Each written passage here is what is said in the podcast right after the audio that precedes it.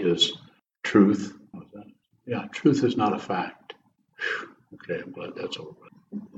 So there, these are concepts, and of course, philosophy. There's all kinds of relativism about this. This is true, and there can't be an absolute truth, and otherwise it would be a relative truth, and so on and so forth. So, but what what I think could be looked at by anyone who is a meditator, who is working on their consciousness, who is trying to understand, get to know themselves, trying to see what what is going on in our mind, moment by moment, what what is happening as we get up in the morning.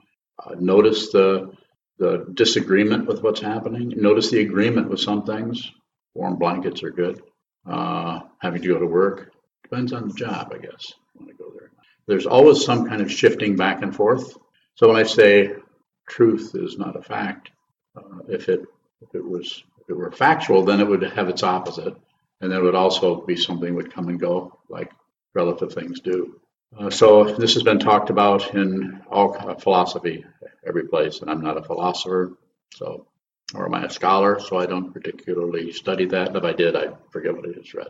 On the other hand, and on the same hand, relative truth is whatever is true has its opposite, and that's how we know about it is because of the, the contrast, the comparison.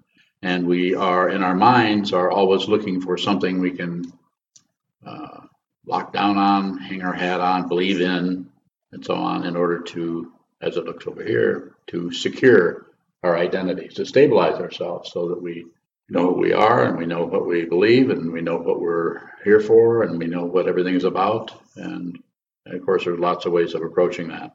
Buddhism is a, a way, it is a spiritual path. There are other kinds of spiritual path, the theistic path that would posit some kind of a higher power or uh, supreme being, and then uses that as uh, a reference point, which is, of course, maybe you wouldn't say of course, but I'm saying that, of course, is a fabrication uh, of various minds. Quite often, it's about trying to control people rather than fundamentally helping.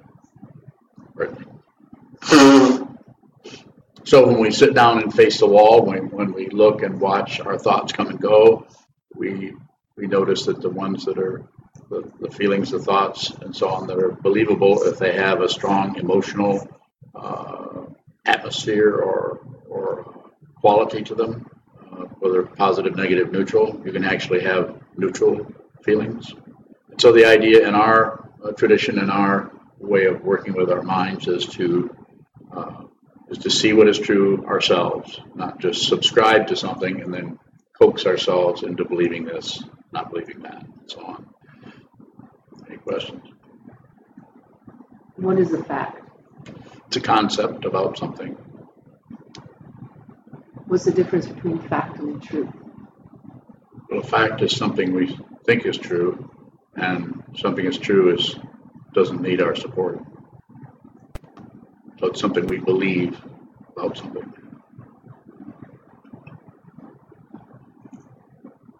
How do we experience truth differently than we experience facts? I don't know. What do you think?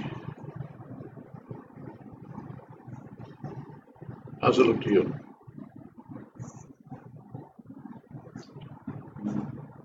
Facts logical, your causal, your causal relationship, the truth of something I might think I know my God. Okay. So we're all working with that kind of situation all the time. We think you know, things in our life, some things are are motivate us because we, we believe in them. We think they're true. When, and those uh, those uh, dynamics are, can can help us uh, fundamentally. Can also get us into trouble. Can get us uh, cause us to do more spinning around and more searching for some kind of reference point. It's it's very hard to, without building up some propaganda or something to encourage people to just do what we do in, in, our sitting meditation, just sit down and endeavor to see what it is rather than create some kind of a of a state based on one's preconceptions that you should be peaceful or you should be uh, you need to uh, somehow that when I say train the mind, I'm saying train the mind so that you're in a little cage and, or so that you're on a leash or so that you have control. Training the mind from this point of view is more about training the mind, training to see the uh, constant positionality that we all take for and against, for and against. Any any kind of emotional dynamic that that comes up if you've been working with your mind and training your mind, then there's a possibility there's some breathing room around that before you decide what that is, before you label that as true or not true, or that's happening because of this. Quite often, what we do is when something arises, we instead of just being with whatever's arising, we might be threatened or encouraged by whatever that is, and then we make it into something else rather than letting it be exactly what it is not incorrect. It's just that it causes more circularity. So when you sit down and face the wall, sit down, hold still, face face the wall, face the floor, whatever you, however your meditation practice, uh, face your insides of your eyelids, whatever that may be. Just observe. And when you when you just observe, when that really becomes uh, comes to what you could call fruition, uh, you won't see much. You might not see anything. You might not see anything else, capital E, else. It's a difficult thing to talk about, to convey in, to talk about some kind of absolute understanding because that absolute understanding coming from this uh, way of looking at our minds is not separate. So if, if it's really true, truth, if it's not separate, then you can't see it, yes. Framing in words brings up a sense of action but really we're not doing anything. It's kind of the other way around. We're seeing how much we're, we're, we're finding everything we can to hold still. So we're holding our body still, taking this posture, this very symmetrical posture, and we're observing the way the, the, the mind just keeps tumbling and tumbling and tumbling, as it was doing maybe 10 minutes before we sat down it was on the move, going this way, going that. I like it. I know I need to do this. I need to do that. I'll get to that later. A constant comment that's going on all the time about everything. I'm not saying you don't have flashes or periods or or gaps where you're not doing. You don't even might not even know what you're going to do next. There, there could be some kind of spaciousness, but usually that's contrasted with all the rest of it, so it looks like a special event. So training the mind, the idea is to sit down, hold very still, and through contrast, watch what continues to move. This is basically shikantaza, or observing. And then the training part is to watch what is moving without doing anything with it, without adding to it, without subtracting or dividing or doing any math at all. And just observe what that is until you see what that is. So it's uh, a all patience. Gary. Is observing something, doing something? I'm a little confused when something arises and you go, oh, there it is. But that, No, wait, wait. Oh, there it is, is extra. right, that's what you said. Right is extra. Keep going. Do you, do you follow? I'm not, not particularly picking on you to do that, but I'm just saying that we tend to ignore the space, and one of the ways we ignore the space is to throw something in it. So you would sit down, and the ego mind sits down and will come to the conclusion, possibly, that this is boring, which is probably accurate, and I'm not getting anywhere. That's very true. yes. No, I'm saying I'm like. Oh, yeah, me, me, me, me, me. ah, so we need to give her a gold star. She's not getting anywhere. Rushi. Is observing, I'm going back, I'm sorry, maybe I'm No, no, ruminating on it. don't apologize. I mean, Go ahead. So Buddha nature is already here. It's not something we have to do anything for. So is it really observing or is it is there a sense of just nothing? You might see a kind of nothing possible. You might there might be like a just uh, just an instantaneous appraisal of what was there, and it might be nothing. But that's extra. It's a concept about something else. So it's still not, as to use the classical word, it's still not samadhi. Or not non not separate, not separate. It's not actually living in the no separation. To live in the no separation, you won't see anything. There will not even be a seer. So living in no separation, you're not observing. No, that's over with. That's the path. To observe is the path. The ground path and fruition or threefold logic is you're suffering, or you are somebody's suffering, and rather than go to, to drugs or doctors or psychiatrists or therapists or jog every day for three hours. And I'm not mocking any someone someone who's doing any of that. They, they should. I don't want people to suffer. If that's the only thing that they can do, then they should should do that, or they could. I wouldn't object. I wouldn't say, well, they're wrong. They should be meditating. No, they should do what they need to do. And, but if they come in here and sit down as you're doing here, then then this tells me you want to hear something. And I'm sorry that you know, not actually sorry, but I could say I would be polite. I could say, I'm really sorry I'm not more entertaining. No. Go ahead. The meditation instruction that Kozan read today said, um, don't strengthen your mind, strengthen your awareness. That's something I said. When we're observing, how are we not strengthening our mind? So what's being pointed out there, or endeavoring to point out, is the thinking process. Don't strengthen the thinking process necessarily. So the kind of uh, invisible muscle that we're looking at is uh, a muscle that just is relaxed and just present. Just the ability to just. We're not saying if we say let go of everything, then that that's there's too much self-centeredness involved in that. So I, I don't say, even though I might think when I'm looking at someone who's dearly hanging on to some kind of idea, concept, and is driving driving driving themselves crazy with it, I might want to say, relax, let go of that. It's, uh, you're fixated on that. Don't do that. But I also know that that's not helpful to them because they they have to see they're hanging on. So for me to go like that, probably not going to work. But to sit down and just observe is not a not a strengthening so much in the conventional sense that we think of, of thinking about and you know processing and analyzing and using logic on things, even though logic plays into it, like threefold logic of the ground path and fruition that we're suffering. Uh, we need a path to work, a way to work with that. That's uh, in our situation is meditation, and the fruition is realization. And what do you realize? There's nothing to struggle with. But that because the consciousness and the mind and human beings are so complicated, extremely. It's, when I say complicated, it's like it's always going to be an understatement. It's, there's so many little bits and pieces and particles. Is, In Buddhism, it's called, in ancient times, it was called the 10,000 things. Probably a few more than that. It's, it's countless.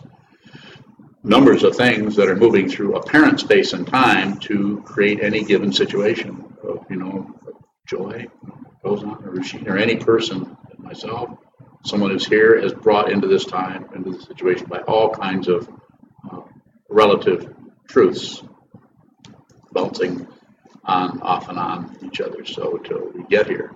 So to strengthen the mind would be to just watch that. So uh, we can't, you can't see, uh, you can't see who you are. You can, you can, if you look for someone, you won't be able to find anyone. You have to really look a lot because otherwise you'll always impute or think, well, yeah, well, I'm here, of course. I'm, who else is tasting the peanut butter? Got to be somebody. And actually, there's it's like not like the there isn't any taste of peanut butter, but taste is just tasting itself. There's no other to use relative truth and describe it. There's really no other way to do it with uh, with a modicum of accuracy. If you say someone is tasting something else, we're going back to the, the original division or split that we grasp at, and we tend to sometimes it gets so magnified that it ends up being two countries that are threatening each other instead of uh, two neighbors over the back fence or two people who are in the same family, which so often we see that, and it's heartbreaking to see that people who are really, really close by blood and yet are intensely at war with each other.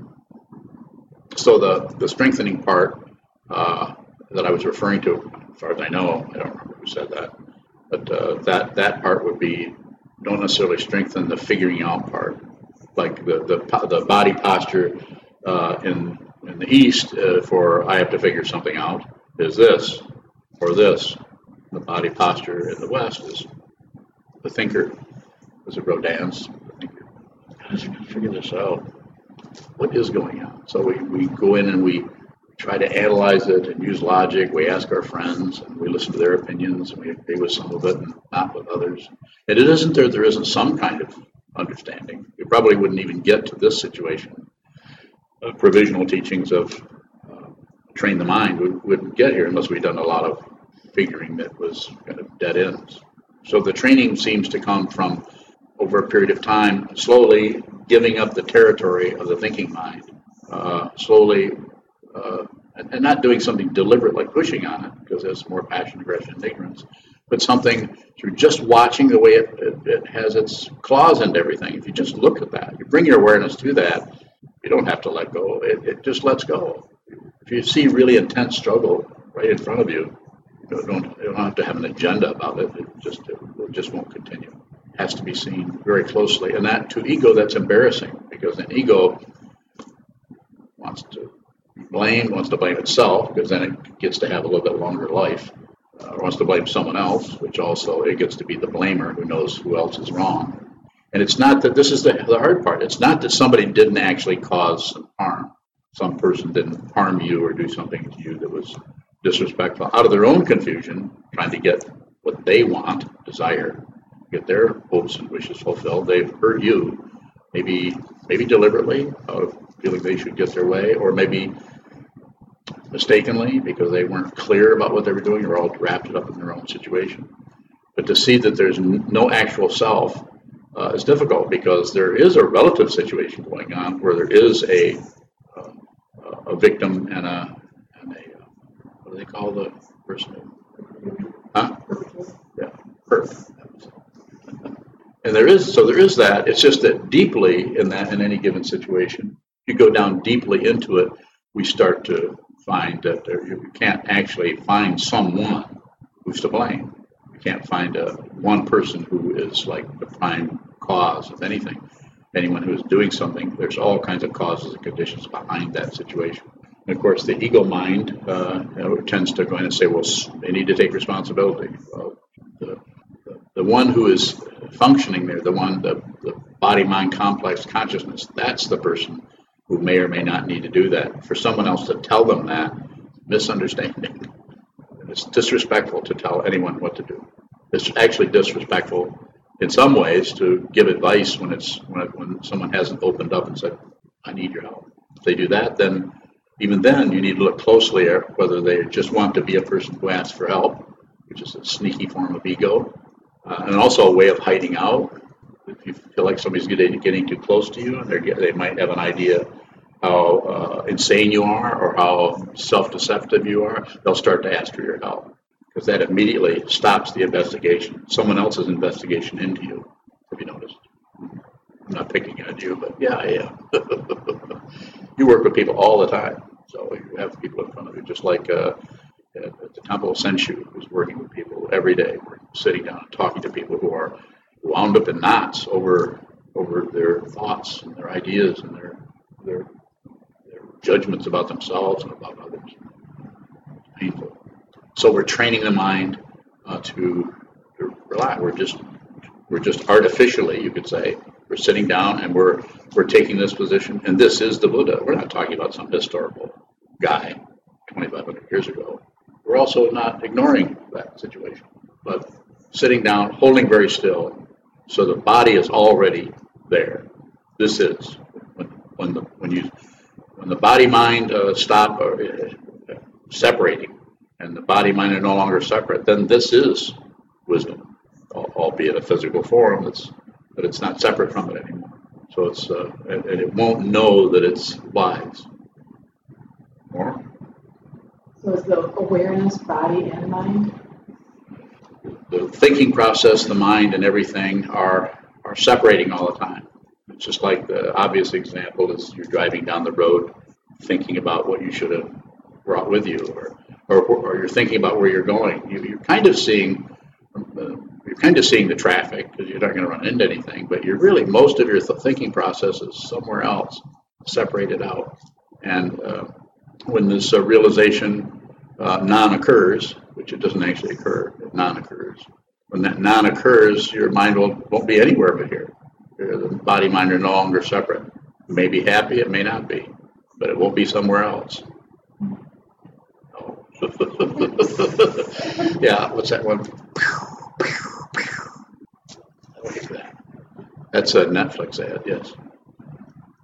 So, I think you just said if, you may be happy, you may not be, Yep. but you don't want to be anywhere else. Is, You aren't, you can- you can't be anywhere else. There isn't anywhere else but here. so would there even be a comment on I'm happy, I'm not happy? Probably not. But you would notice it, but you wouldn't necessarily describe it, you wouldn't lock in on it and, you know, put it in a bin with a label on it, you know, spoons, forks, knives, happy, unhappy. So with that, would there be no launching into wanting something else then? Yeah, you would, you wouldn't mind being unhappy. Thank you.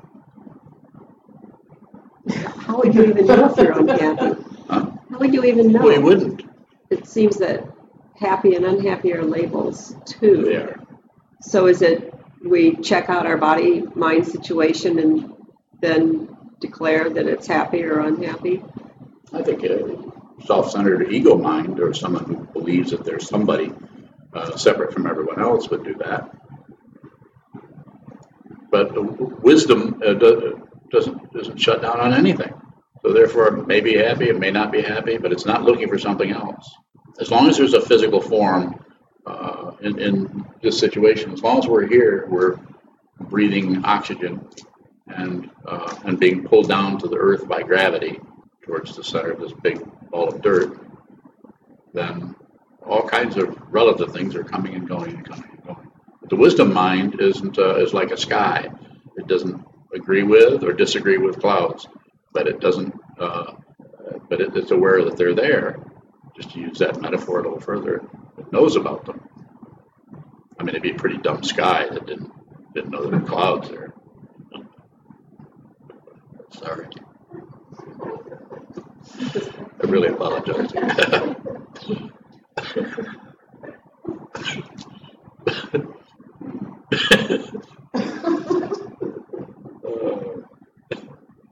Help me here, word cloud. You're, you're the wordsmith. Help me. Say something about this. What would you like help with? Exactly. Thank you. Like that. No, I did. That's the right person.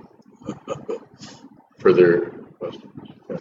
So gonna, when the mind wanders and it's wandering, where is the awareness?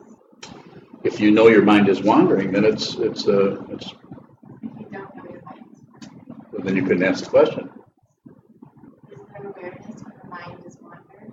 If, if, if you're aware that you're wandering, If you're not aware that then you're there, wandering, then there's no wandering. Then there's no wonder. We- There's only wandering if there's someplace else. And if nothing is se, if, if, if nothing is separate, then there isn't anywhere else. does awareness come from? Yeah, the, the path quality of it, the, the including and, uh, and seeing that you're, that you're including your life, you're sitting and you're, whatever's arising, you're, you could say, you're, you're including it, you're not at war with it, you're not particularly accepting it or validating it, but you're, you know, you're not excluding it. So you could say that you're including it, just like we include everything in this room without, without actively including each individual thing, we just include situation. Go ahead. If someone is sitting and their mind is, is wandering and we're looking at them, could you say that that meditator has no awareness? You mean if you kind of knew their mind was wandering? Like you could kind of, I, it could be me, it could be me. Huh? It could be me. yeah, like if I was looking at you and I would- and I would go, wait a minute. I'm just trying to understand awareness and wondering if there's meditator that has awareness and one that doesn't. Is that possible? What? Is it possible that one person is sitting and has no awareness, and one is sitting and has more awareness? Yes, Is it possible to have no awareness? yes. the effort, okay, so effort, right effort, does right effort involve growing awareness?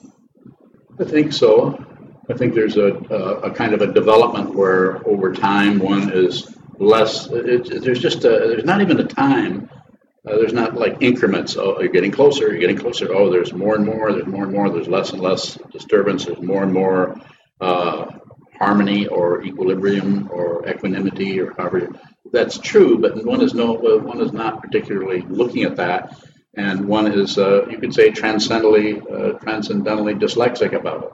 You know, we, we, we know things are happening, but we're not particularly picking and choosing anything. This doesn't mean that we're uh, we're uh, schizophrenic, because that's that's where there's actually a, a, a we're being ter- uh, terrorized by our own lack of understanding and our own hope and fear, and we keep shuffling into opposites in order to have different personalities. But but one who is uh, who is uh, at rest, which is what this is, just at rest. There isn't anything else. And if there is, even that's nothing else. And if a whole bunch of things happen, even that doesn't indicate anything. Doesn't point to anything beyond itself. As long as you're looking for something else.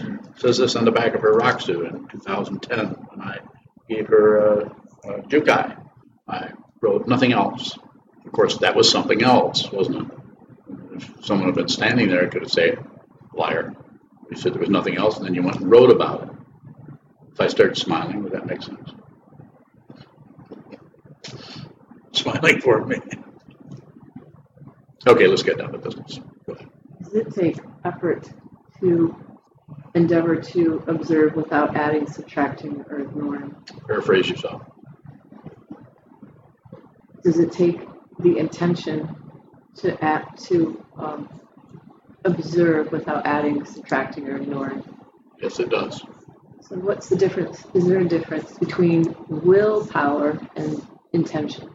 Intention uh, in our tradition, I, I can't speak for all the different ways this could be approached, but in our tradition, uh, that's why we have a vow, so that so that you you get you get into the vehicle, and then you may wake up, you may go to sleep, you may do whatever, but but the, the power of the vow is really powerful. It's not just something you arbitrarily do. And you receive the vow, you actually observe the vow to be with all things. You take refuge in the Buddha, the Dharma, and the Sangha as your reference points, and then you receive the Bodhisattva vow, the vow to be with all things. And that's very, very personal. It takes maybe maybe a lifetime to understand. Maybe you never really do under, understand what that was. But it's uh, it's more than just glue. I call it glue because it's just a way of finding a teaching that seems to work and say, uh, you know, I want to be part of this. It's not a club to join. There's no members. Buddha Dharma Sangha. Anyone who's studying the concepts of the Buddha's teaching, the Noble Truths or the, the three marks or the three poisons or any of that, is, is basically practicing Buddhism for the long, for the length of time they're studying that or evaluating that or thinking about it. They're, they're practicing that to some extent. And they're they're a sangha. They're a, if they were if someone else was there, then you'd have more and more people who are all doing that same. thing. So, but I think if the intention is about you can if you have an intention to just uh, uh, include sitting meditation like we do yoga, or like we would, uh, I think yoga is great, but like we do any kind of thing to study to work on our our, uh, our PhD or, or work on uh, training to learn how to skydive or something like that. Uh, you know, that's that's a certain kind of intention, but the, the vow actually starts to run when you're asleep. It starts to, it just takes over. It's very irritating. Have you noticed? It's about the time. Then you realize why you did it because you hadn't done that. You'd be out of here. You'd be back on your mountain bike. yes. What is, when you say endeavor to observe, what does endeavor mean? I don't know what the dictionary says, but we're it's like trying. You endeavor, you, insofar as you can, you get yourself to the cushion. Uh, if you're particularly, I'm very lazy, so it's very hard for me to get myself to do that when I didn't have, uh, when the Sangha was not really strong and my connection with my teacher was physically not very strong. So it's just hard. But you just do it anyway. You just keep doing it and keep returning it, returning it, returning. That's why it says in the Zen uh, re- uh, vows that we take, uh, the Buddha, the Dharma and the Sangha, we say, I return to Buddha. Just keep returning. I return to the community of people who are trying to understand this because I need their support. Return to the truth that the Buddha taught. Everything is dependently arisen. Nothing comes from from its own side as, as a, a separate self. And uh, the Buddha is an example of someone who is no longer crazy or not, not at war with anything, not objecting to anything, not agreeing with anything. Um, I don't remember what I read, but um, for the meditation instruction, but you say a lot, strengthen the awareness, not the thought process. And then you just mentioned earlier in the talk, ego mind, but sometimes you say strengthen your mind. Mhm. So is there what's the difference between the thought process and the mind? Well, the mind, as I'm talking about it here, is just the spaciousness of consciousness. So if you if you've been meditating very long, you can notice that there there are times when there's just there isn't much happening. It's just uh, there, you're here, you're present, you know you're here, but there's not nothing is particularly developing. Quite often, this shows up early on for meditators as losing track of time or boredom. That's another way. Can't stand the open space, so we fill it up with thoughts of boredom. There isn't anyone to be bored. As long as there's boredom, then there's got to be what is what do they call someone who's bored? A bored Or a boron. a bored dad.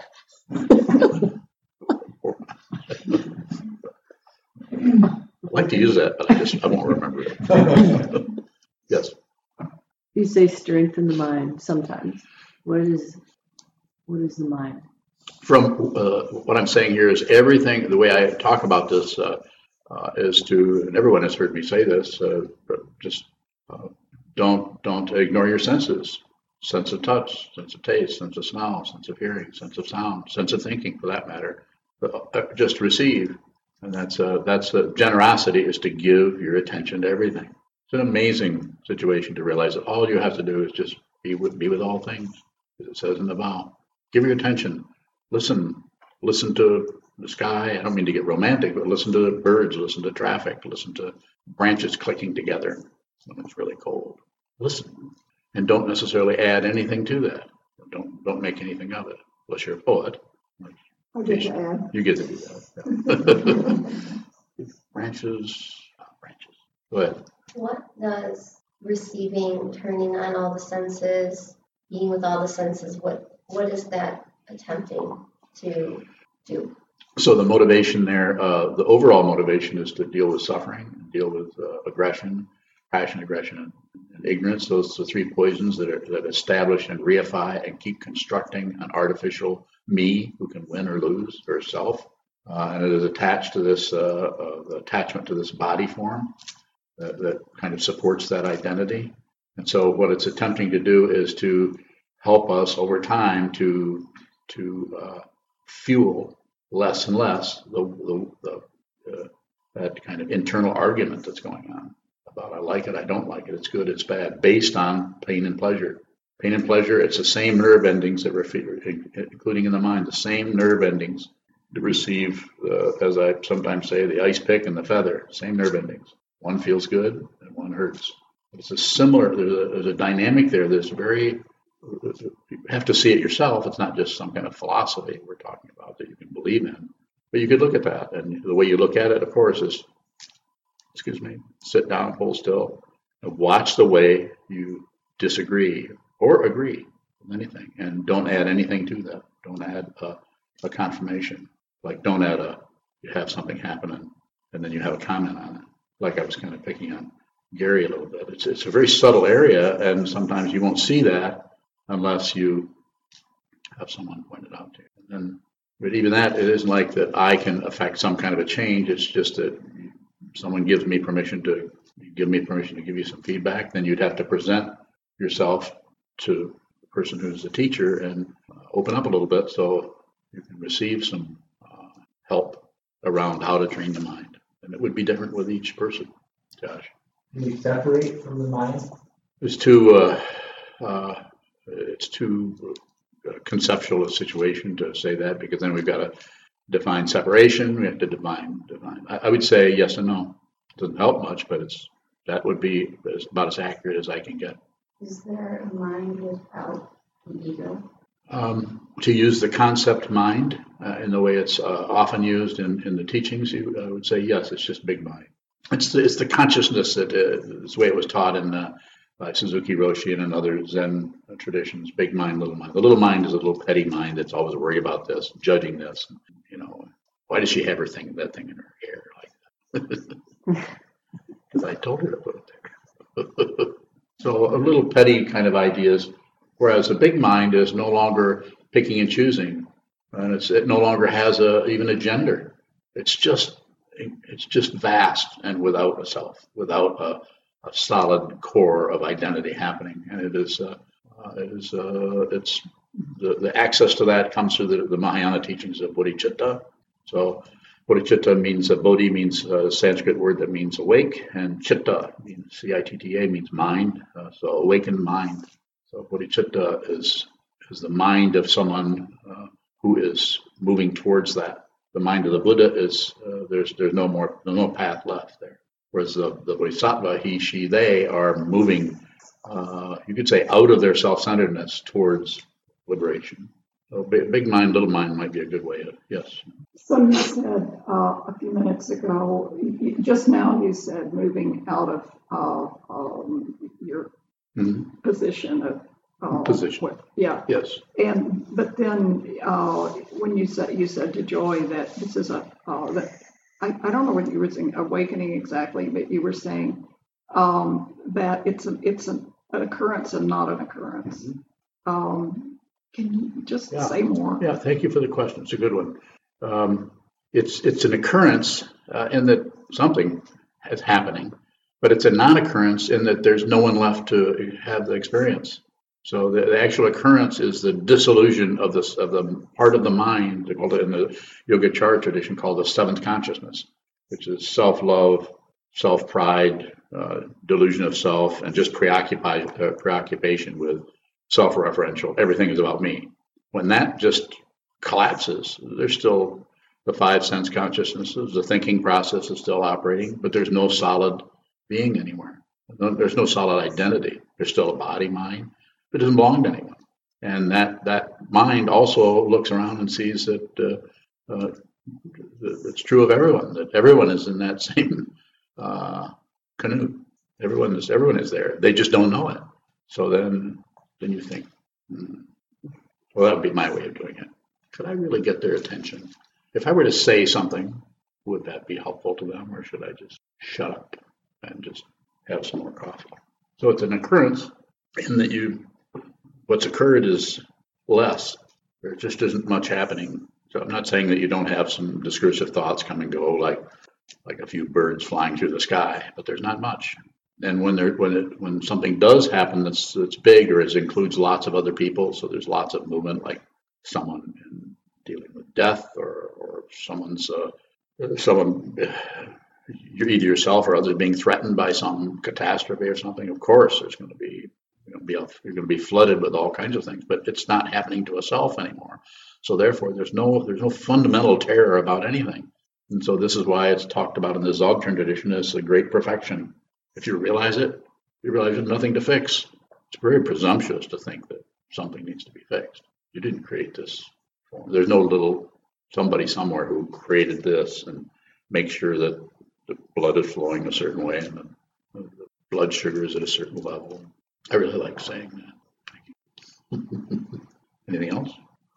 It's, it's, it's true and it's not true. It's occurrence and non-occurrence. And it's, it's, it's an occurrence in that there's some contrast there, but it's a non-occurrence in that there's nobody to, to claim it. There, there isn't anybody but, there's nobody but, there's nothing but this. And you, you're kind of a part of it, but you're not special anymore. Even though you might be in this situation where you're talking to people or you're in a room where someone is going and saying, "Ah, this is happening, that's happening. Uh, not separate anymore. So therefore it's, and it, and it can appear, it can appear like arrogance. It can appear like humility. It can appear like indifference uh, to oth- to people who are busy projecting onto their world because they they can't they're not open enough to see that what is in front of them they're not separate from. Is the daydreaming mind, can that still be big mind? Because you're not separate from it. Yeah, Everything is big mind. It's just that sometimes we chisel out a little part of it to have our own little private session. More. This is big mind. It seems to reinforce the point there's nowhere to get. Yes, there's nothing to do. nothing to do. As John, and I uh, uh, quoted this several times, Kobun's, uh, Kobun Chino Roshi's uh, translation of the Heart Sutra's mantra is uh, the Heart Sutra mantra is Gate Gate Paragate Parasamgate Bodhisattva, or gone, gone, completely gone, completely awake, so be it. And his translation was falling apart, falling apart, falling apart, nothing to do. I think his translation is pretty accurate.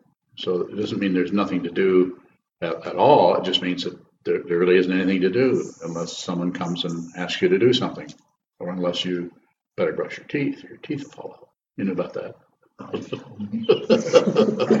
Looks like you're, you're in pretty good shape with that area. I have six teeth. No, I have seven. Six seven, on top, six on the bottom. six in the top, six in the bottom. Good, I'm glad. Further questions? Yes. One of the things I think you teach, if I say it correctly, um, is um, we practice sitting to find the truth for ourselves. Mhm. But your talk title is Truth is Not a Fact. No, it's not. Facts are relative things. The fact has something else that's its opposite. So those are the facts coming in. But the, but the truth is not a fact. Because if, if it were a fact, then it would be separate from other things. How would we know if we found the truth? You won't. There won't be any you left to know that. That's how, how that's why it's so impossible to communicate this without talking in double speak. Basically, re- actually returning to the, the, the relative truth and just working with that as, as best as you can to to lead people, help people uh, use their awareness to see what is true for themselves. But each person has to do it, and each person has his or her own we call it a burden or load of karma that they have to work with. And the first thing they have to have to, when I say have to, I don't know what they have to do, but it looks like we have to stop fighting with their own karma. You have to be who you are. Rinpoche, uh, and the, the best uh, two-word talk he ever gave was uh, be genuine. And it took me uh, a couple of decades to understand what that meant. Be genuine. Nothing to improve. There's nothing to change. There's nothing to train. But you have to train in order to see that. There, there's nothing trained. There's no trainer. There, go ahead. So, how do you know if you're fighting with your karma or being genuine? You'll know. If you're miserable, you're probably fighting. you're not miserable, so you're doing pretty good. More, more, more about that's a good question. It's just, it just seems difficult to find that. Uh, I, I, I can give I can give you another thing that I can, and this is true probably for everybody. Maybe maybe not for sure. There's going to be some situations where this may not apply. But if you continue, once you start this practice, and everyone in here has meditated some, maybe some of you quite a bit. If you keep getting drawn back into this, uh, then you just need to keep getting drawn back into it and continue to train your mind. And and the way you will know is you no longer care whether you meditate or not. You no, you no longer really have much of an interest in the teachings. It's I don't know how else to say it other than that. Other than by that time you may be in a position uh, where you people want your help because you understand something that they're trying to understand. So yes, So, have you have you transcended the teachings? And well, so, when you say that you won't, I can't remember what you said. Uh, you won't care if you. Yeah, I don't know how else to say it. It's difficult to say it without just sounding strange or crazy, but it's like you're like you don't have a mind anymore. You don't have a personal mind. And personal things can come and go. You can still have you know, diabetes, you can still have a heart attack, you can still have all kinds of personal things happen, but you don't take them personally. Uh, You don't you don't receive them as happening to you. It's happening, but it's not not a problem that it's happening. Even intense pain is not not a problem. It just hurts. So, if we're experiencing like some intense negativity or something, is it helpful to perhaps remind ourselves that we're living with our karma? You could. You could. One of the things that I, that I sometimes say uh, in your everyday life, if you can, if you can just flash on this now and then, everything is dependently arisen. E- Everything you see is not a separate object or thing. It's it's we our mind brings it down so that we can deal with it or use it or become materialistic or manipulate things. But fundamentally, everything is uh, without uh, it's without a self. This is without a self. Everything else is without without a self, and it is not separate. So therefore, it's uh, uh, it can be seen uh, as you practice uh, every day. You can continue to know remind yourself that this this You see the carpet that's dependent on everything else for its apparent singularity or separation or identity. That's one way to, to work with the mind so you're not you're not at war with the thinking process, but you're using the thought, the thinking process that's coming up to uh, to get that area of the mind to work uh, with you, uh, work with your with your understanding, work with your your awareness in a way that that doesn't dismiss it. At some point, it'll dismiss itself. At some point, you won't. You'll just see it. You just see that nothing is separate, and it's not particularly mystical or magical. It's just the truth, which is not a fact. Sometimes it feels like um, to say, well, that that's your karma is a cop out. It, for me, it just doesn't. How often do I say that? Seriously, say that. Don't I say that? I don't, once in a while, maybe. So what's the question? I guess I'm trying to look behind what it is that causes me to say, well, that's just a cop out because it's like you don't have anything else to say or something. It's, it's. I guess I would liken it to the Christians who say, well, that's God's will. It just feels, I don't know, it feels shallow to me or something. What's the question? What is the shadow? Pardon me? Maybe what is the shadow? Well, good. I, if you, karma is if you go and look in the mirror, you're, you're seeing karma. You, uh, as been said, I'm not the first one to say this, but I think it's a good way to express it or describe it. If you want to see your past life, look in the mirror because that's that's where that came from. It came from the past, mom and dad, and just the past life, whatever, however you want to look at it. Even if you don't want to go to the uh, idea of past lives, but that's past. If you want to look at what's going to happen to you, look at the mind. See what's happening. If the mind is spinning and discursive and at war and tugging and pulling, and you know, either either inside with oneself or outside by accusing others, uh, people or situations or one's karma or one's however you want to say it, then uh, then that that's what that's where you're headed for. Are Machine. you alive? No, this is weird. Yeah. Are you Both. alive? Both. Live and dead. Consciousness alive? Uh, both, both. It's alive. It's, it's manifesting in a living form. So there's there's uh, uh, what is the word? Contiguous. Is that a word? Yeah. It's it's together, but if the bo- body just uh, collapses and consciousness doesn't go anywhere. The spirit doesn't. exists in space that isn't alive? Again, please. Does consciousness exist in places that aren't alive? It doesn't exist. It doesn't exist. It's not a fact. So it's not. It's not only something that comes into existence can pass out. A, a way you can get a little taste of this, and I do this all the time, but it's a, I think it's a good one, is to say, if I say something like uh, uh, uh, uh, something, that- especially something that we don't doesn't exist, like a blue tomato. You know, when you see your mind inside, uh, does everybody see that blue tomato? Are there leaves on the top of it or not? No, no leaves. Now Okay. Huh? Now there are. Now there are. well, that's and that's a good thing to because that exists. It, it, it non-exists. So it exists. It's something that's so common that we just uh, you could say take that for granted. But that's an area of the consciousness that is uh, incredible. There's no time. There's no space. It doesn't exist in in a in a space. It doesn't exist. Uh, Twenty years from now, if you that that tomato is going to be right there. You know, it's, it'd be wherever that. So it's, the spatial situation is a is a, it's a deeper dimension. So when the body mind drops, it then that's that's that dimension starts to show up uh, more strongly as not having a past and future. Yes, Is karma then a part of consciousness? but just like the body uh, participates in that, you have the have all kinds of consciousness that's happening. You have karmic cause and effect that's happening. So you you know we talk about past lives, uh, which seems to show up that way. We I'm not here to promote past lives necessarily. It's just a way of talking about consciousness that has some kind of continuity to it. Go ahead, I get it right. Yes. what were you thinking about? It's fine. Any other questions? Questions are really, really good. I really like questions a lot because I don't know much. Go ahead. You say endeavor not to add, subtract, or ignore, Yeah.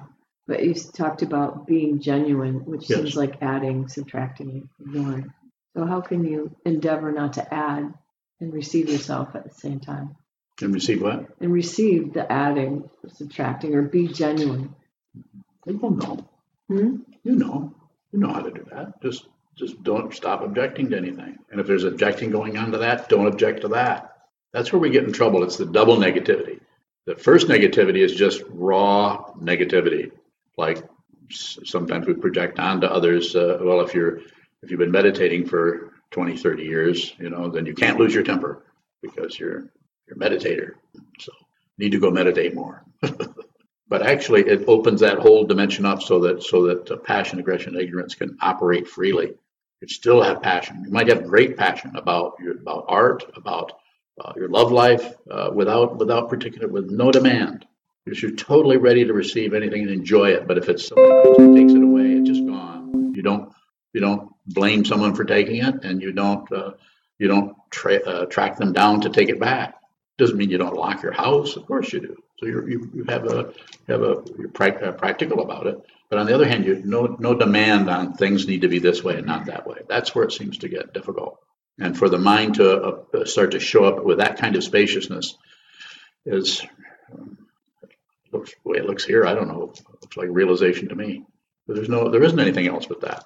So therefore, you're, you're so clear, to say it this way, you're so clear and you're so done with all the warfare and you're so collapsed, falling apart, falling apart. The ego mind, the structure, the demand is all falling apart. It seemed to be unreal. Hasn't hasn't been destroyed. It's been seen through because you you're intensely over a period of time training the mind to see what is true. And you have to look, look at a whole lot of things that are false first before you eventually see that's false. There is no solid self in the skandhas form, feeling, perception, concept, consciousness. Form, there's no self there. Feeling, there's no self there. What's the next one? Perception. Perception. There's no self in the, the perception. There's just perception. No consciousness. Consciousness, the six sense fields and their objects. No, there's no solid self there. They get together and look like somebody. Get to part your hair on this side instead of that side. You get to kind of express some kind of individuality. And depending on the causes and conditions, the karma, the, the countless numbers of lifetimes that have been lived, living and dying and living and dying and living and dying. Here we are again. Here you are again. You may not have any memory of past lives, but you don't need to have a memory of a past life. I don't have any memory of past lives, and I work with it all the time. Well, except for that one where I got my head chopped off. That's kind of Random. yeah. Yeah. No, that's, I'm just joking. I don't remember. Pardon me? Probably would have if you think of that. Yeah, I should have, should have kept my head. I didn't though. Further questions? We're getting close to time to eat, so probably have another question. Back up. Oh, don't ask me that. You have anything? Um, mm, it's like I have many, but I don't have this one right here. It's okay. Rasheen? Ann? Sylvan? Somebody, somebody got a question. Yes. How do you see the demands that you can't see? Pardon me? How do you, you said passion without uh, aggression, ignorance without demands. How do you Yeah. see a demand?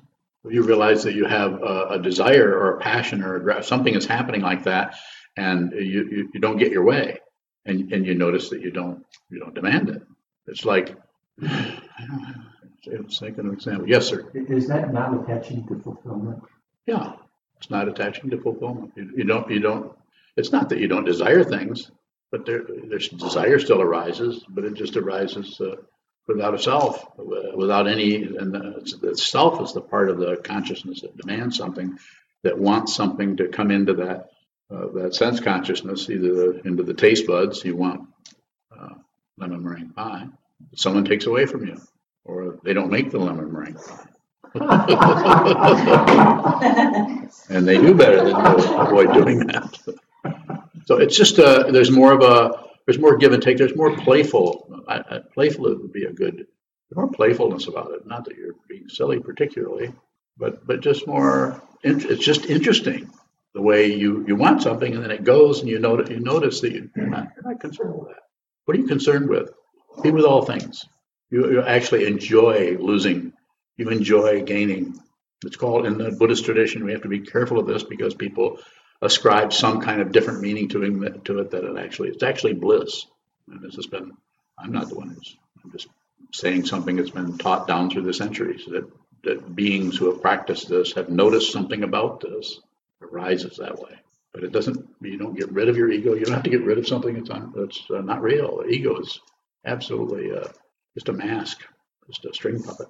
So it may come around, it may not. And if it does, fine. If it leaves, fine, yes. If you feel really happy, is there something to be suspicious of? Do you feel happy? Some, a lot of the Yeah. sometimes, yeah. You should enjoy it. There's no, not, no suspicion. Just notice that, you know, just notice the polarity and notice that the one, and this is, this is the way of saying it. It isn't something you have to practice from now on. But you'll notice that the one, if there's a, a an ego, uh, the one who's experiencing happiness and the one who's experiencing, experiencing loss or sadness are, it's the same consciousness. So that, that consciousness, once it's realized, that doesn't change and it's unchanging in the sense that it's that it doesn't have a something else it can contrast with. So just just enjoy. You could say enjoy or see or experience the way your emotions get really really intense, and then we tend to kind of buy into that on some level, and then they completely t- turn and go the other way, and then we're feeling, and then we will look for causes. So yes, you should just enjoy it if you're happy. Or clap your hands. If you're happy and you know it, clap your hands. If you, is that it? If you're happy, yeah. Yeah. If you're happy and you know it, is that it? So it's, Say so. You're happy and you are aware. all right, well, we got a new, uh, that would be a new kind of mantra. Yeah, Sangha theme song. If you're happy and you know, clap your hands. If you're happy and you show it, clap your hands. Thank you, Joy. Keep going. If you don't know, and Your you face will really show it. If you're happy and you know it, clap your hands. All right, So glad we caught that. check it. This is because I- Now, now there's a, there's a Dharma talk for